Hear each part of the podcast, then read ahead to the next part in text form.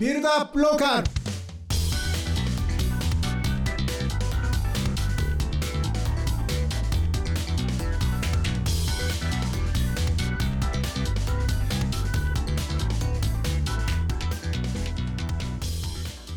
ビルドアップローカル。番組ナビゲーターの常田幸永です。この番組は30年のスポーツ界でのキャリアを経て現在は地域金融機関に勤務している私がこれまでの経験とゲストの皆様と共にスポーツを通じて街を豊かにしようという番組です。さて今週も公益財団法人日本オリンピック委員会キャリアアカデミー事業ディレクターの柴正樹さんにお越しいただきました。柴さんどうぞよろしくお願いいたします。はいよろしくお願いいたします。さてこれまで3週にわたってアスナビのアスリート支援に関する仕組みなどについてお話をお伺いしましたが最終回は地域との関連性についてお話をお伺いしたいと思っておりますえまずはじめになんですがアスリートを受け入れた企業がアスリートを通じて地域貢献をされている事例があるということをお聞きしたんですがこのあたりを少しお聞きしてもよろしいでしょうか？はい、そうですね。あの、事例ということなんですけれども、ある経済団体さん、まあ、例えばですけども、主体となってですね、その地域地域でもスポーツイベントを主催、開催をして、えー、まあ、競技体験会なんかをですね、あの実施して、競技を初めてこう携わるような、はい、あの未経験者をこう集めてですね、やってるなんていう話は、あの、ちょこちょこと聞いたことがありますし、自社のですね、アスリート社員をですね、例えばの学校現場に派遣をして、はい。うん、まあ、部活動の支援をしたりとか、まあ、講演会に携わってもらったりとか、はい、こういったようなケースっていうのは、まあ、いつどこで何をやってるかっていうところまで把握できてるわけではないんですけれども、えー、そういう活動している会社さんっていうのは結構あるんじゃないかなというふうには思っています。はい、アスリートと地域をつなぎ合わせることによって、企業イメージ、これもなんか大きく向上するかと思いますが、はい、このあたりはいかがでしょうか？そうですね。あのーうん、まず企業もあのその地域に根ざした活動をしないといけないっていうところは多分にあると思いますので、はい、えー、そこの接続っていうのはあると思うんですけども、ちょっと難しいのがですね、地域の前にまずアスリートの皆さんが会社に所属している企業にどう貢献していくかっていうところをあのしっかり接続していくっていうことが必要かなというふうに思っています。うんというのもですね、トップアスリートの皆さんなんですね。はい、あの、日の丸背負って世界を目指している。なので、え企業に所属をして、空いてる時間で仕事もするんですが、うん、まず何をもってもですね、あの自分の競技力を向上させて、うん、えー、試合に勝つというところを、はい、あの第一義に置いてるんですね。はい、えー、まずあの競技で活躍しないといけないと。うん、で一方で、やっぱり企業人、組織人の一面もあるわけですから、はい、競技一辺倒だけではなくて、うん、その会社にどう貢献をするのかとい。うことも、はい、あの常に心がけていかないといけない。うん。であのこの JOC のキャリアアカデミーが主催をしているいろんなセミナー、イベントの中で選手の皆さん、まあ、企業に勤めながらの選手の皆さんに集まってもらう選手研修会っていうのもやってるんですが、えそこでよくお話をしているのがですね事例も含めて、はいはい、会社のために何ができるかっていうことはちゃんと皆さんで考えようと。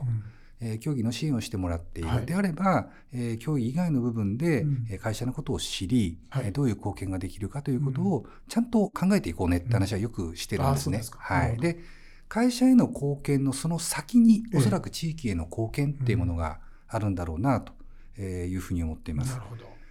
例えばそうですね。あのこのまま続けますとあの会社での貢献でいうと、はい、従業員のご家族をですね、はい、招いた水泳競泳大会、あの競泳選手の一つの例ですけども、えー、プールを借り切ってですね、お子さん連れで従業員が訪れて、はい、オリンピアンが水泳を教えてくれる、まあ、なんていうようなこともありますし最近あのコロナの後あの復活してきたというふうには聞いておりますがあの企業のあの運動会、はい、こういったようなところで驚異的な身体能力でアスリートが、はい、あの盛り上げてくれたり、あのこの社員ですね、あの盛り上げてくれたりですとか、楽しそうですね。楽しそうですよね。それからあのファンランナンっていうあの陸上の世界ですと、あのファンランナンってことよくやりますが、それはあの従業員向けにやって一緒に走るっていうようなことをやったりとかしています。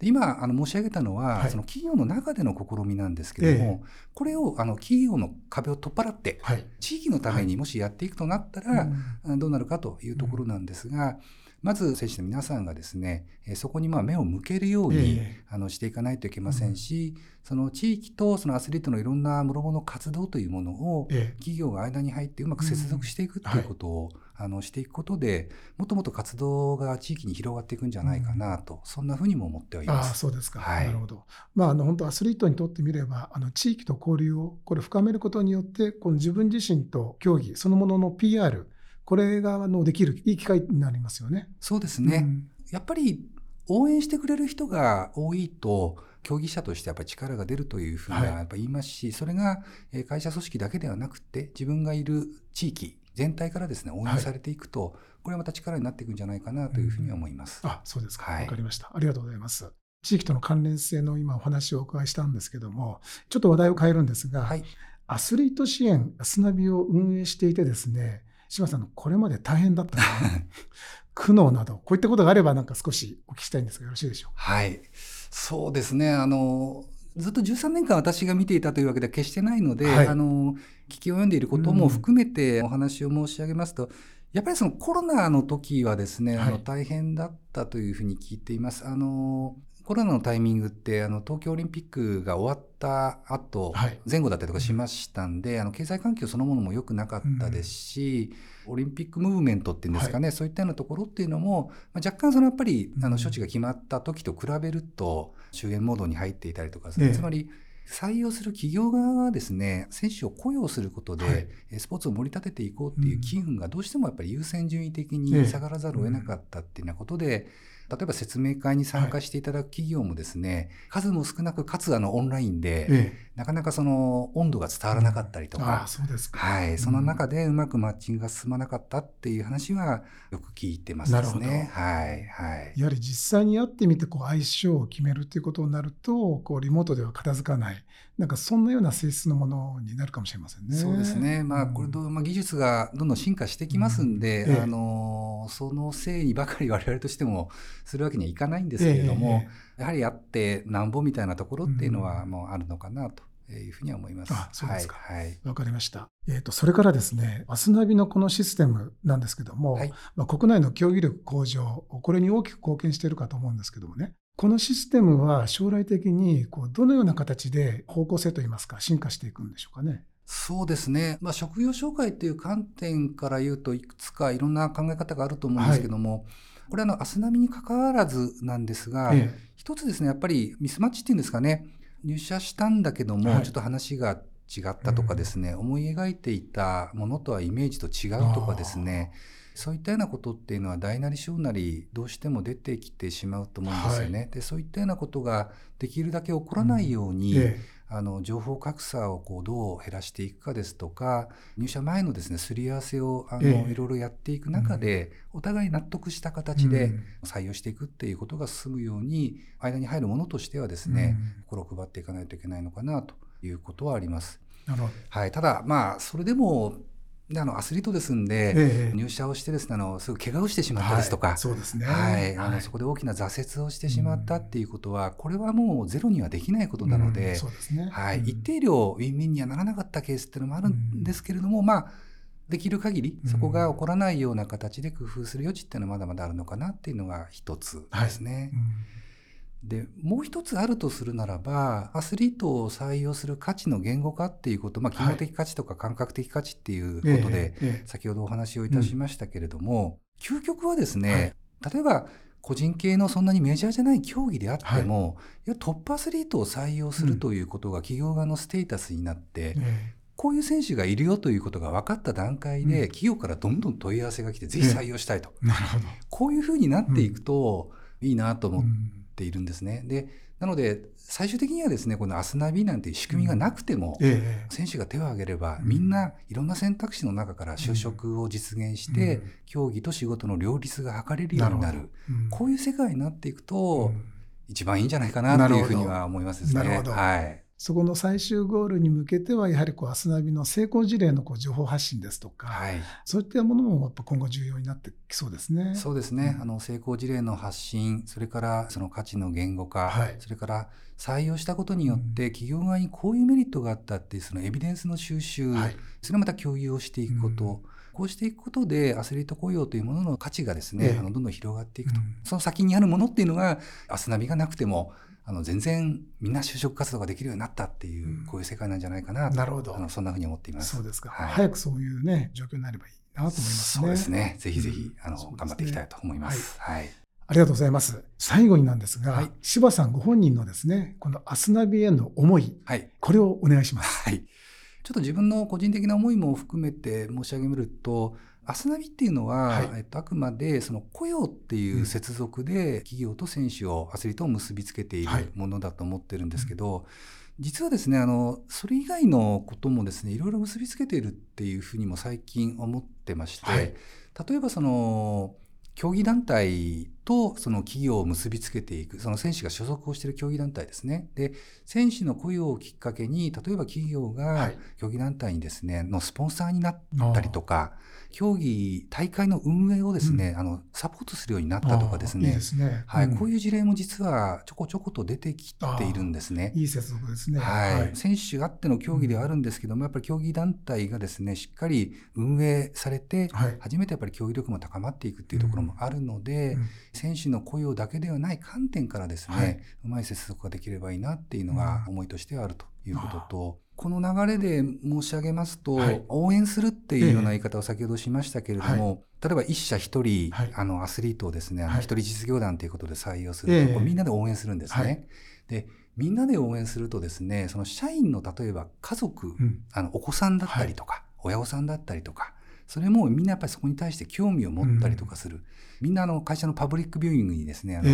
ー、従業員の家族一度来て応援をしたりとかしていく。競技の不安が単純にこう増えていくということなんですよね。これもやっぱり競技にとっては大変プラスになっている話だというふうにも思いますし、今の少子化が言われているじゃないですか。はい、でどんどんいろんな競技野球ですら競技人口が減ってきているという中で、アスナビが対象にしているようなさほどメジャーではない個人競技ってやはり競技を継続するためにどうやってその競技人口を増やしていくか、維持していくかっていうのが大切か？な、すごく重要なテーマだったりとかします。そういう中で、例えばお子さんがその競技に興味を持って、その道に進んでいって、将来こう、オリンピアンになって、